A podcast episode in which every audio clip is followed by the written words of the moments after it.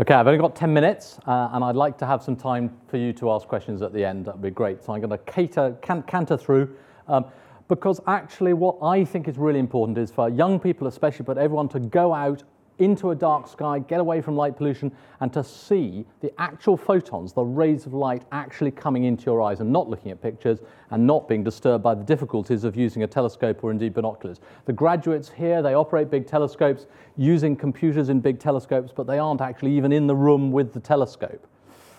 Um, we have a real problem uh, in this country and, in fact, all over the Northern Hemisphere. Light pollution is our biggest enemy, and if you take nothing away from my little talk, then have a go at local light pollution. We should be saving energy anyway, but if we can just stop shining light upwards, uh, it'll make it easier for especially the young to realize where we sit in space in this fantastic panoply of stars that is the only unaltered thing since ancient times. It's the only thing we haven't really managed to, to spoil, a few satellites, but they don't get in the way mainly. Uh, I'm very lucky that I, I actually was involved in building an observatory in one of the dark sites in the, in the UK, and that's up in Northumberland. And if you go there, Kielder Observatory is the largest publicly access open observatory uh, in, the, um, in the UK.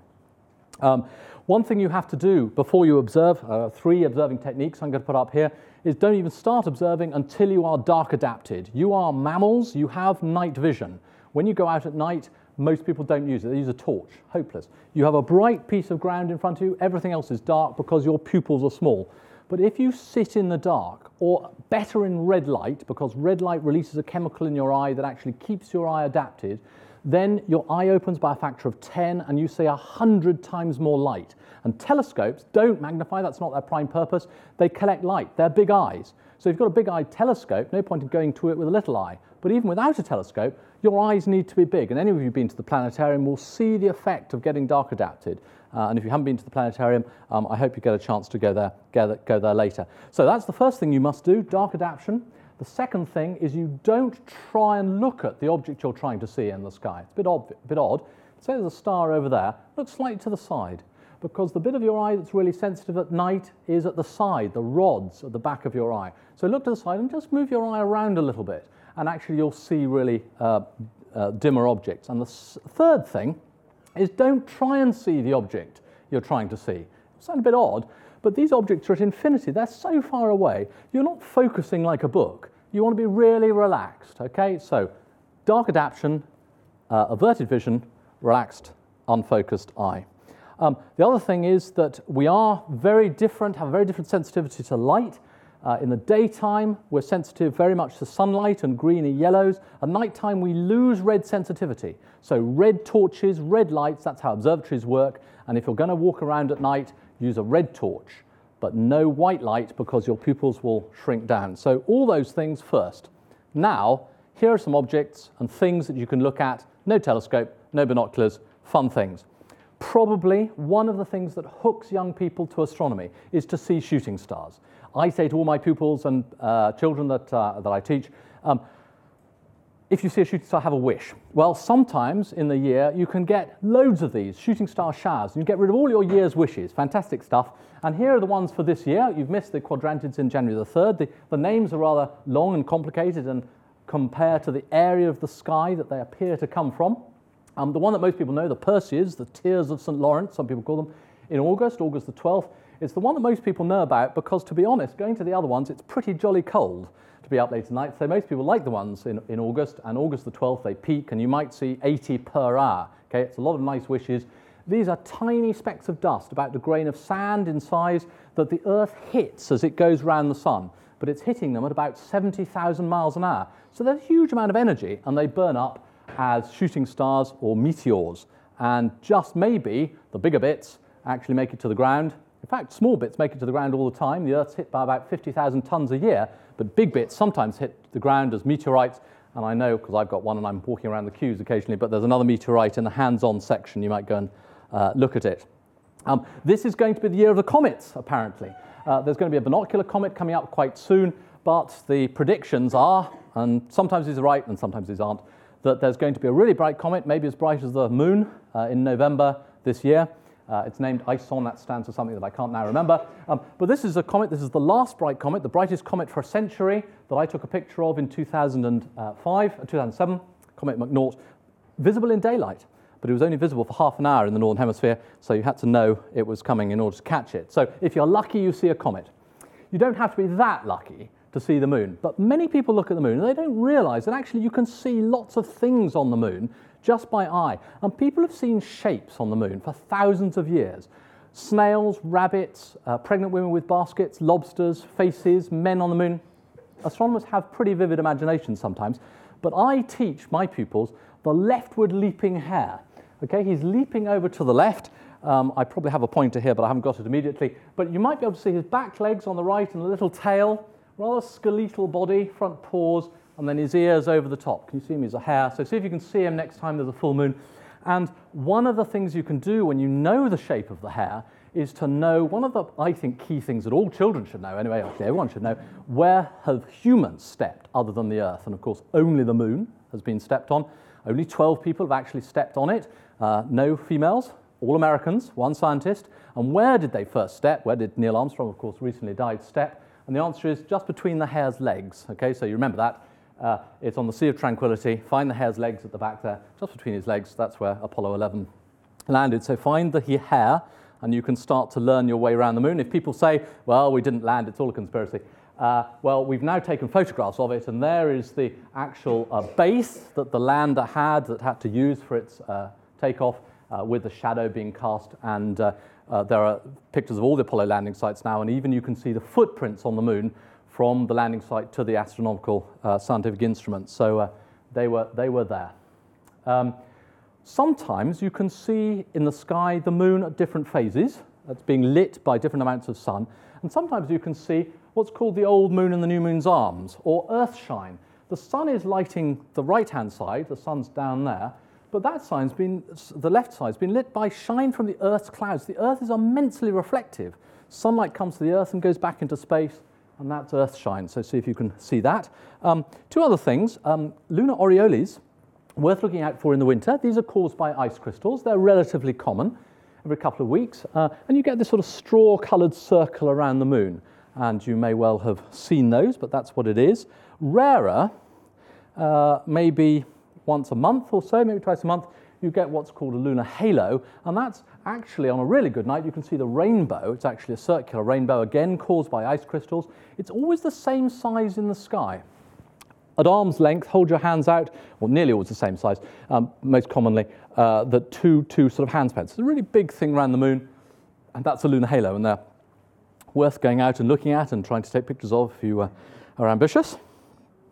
Um, Conjunctions in the sky are something we look out for, and it's something that astrologers certainly like when the moon and Jupiter meet, all things are going to happen. So keep a look out for when two objects are, are close. And uh, this was a conjunction between Venus, Jupiter, and, and, the moon. And actually, unfortunately, I should have used a different picture, but actually, at one point, it was like a sort of smiley face with the moon and two little dots. So, so finding shapes in the sky and being aware. I think more than anything, uh, my message today is, is look up. Make sure people are looking up, but of course, you, you need clear skies. Weather doesn't help.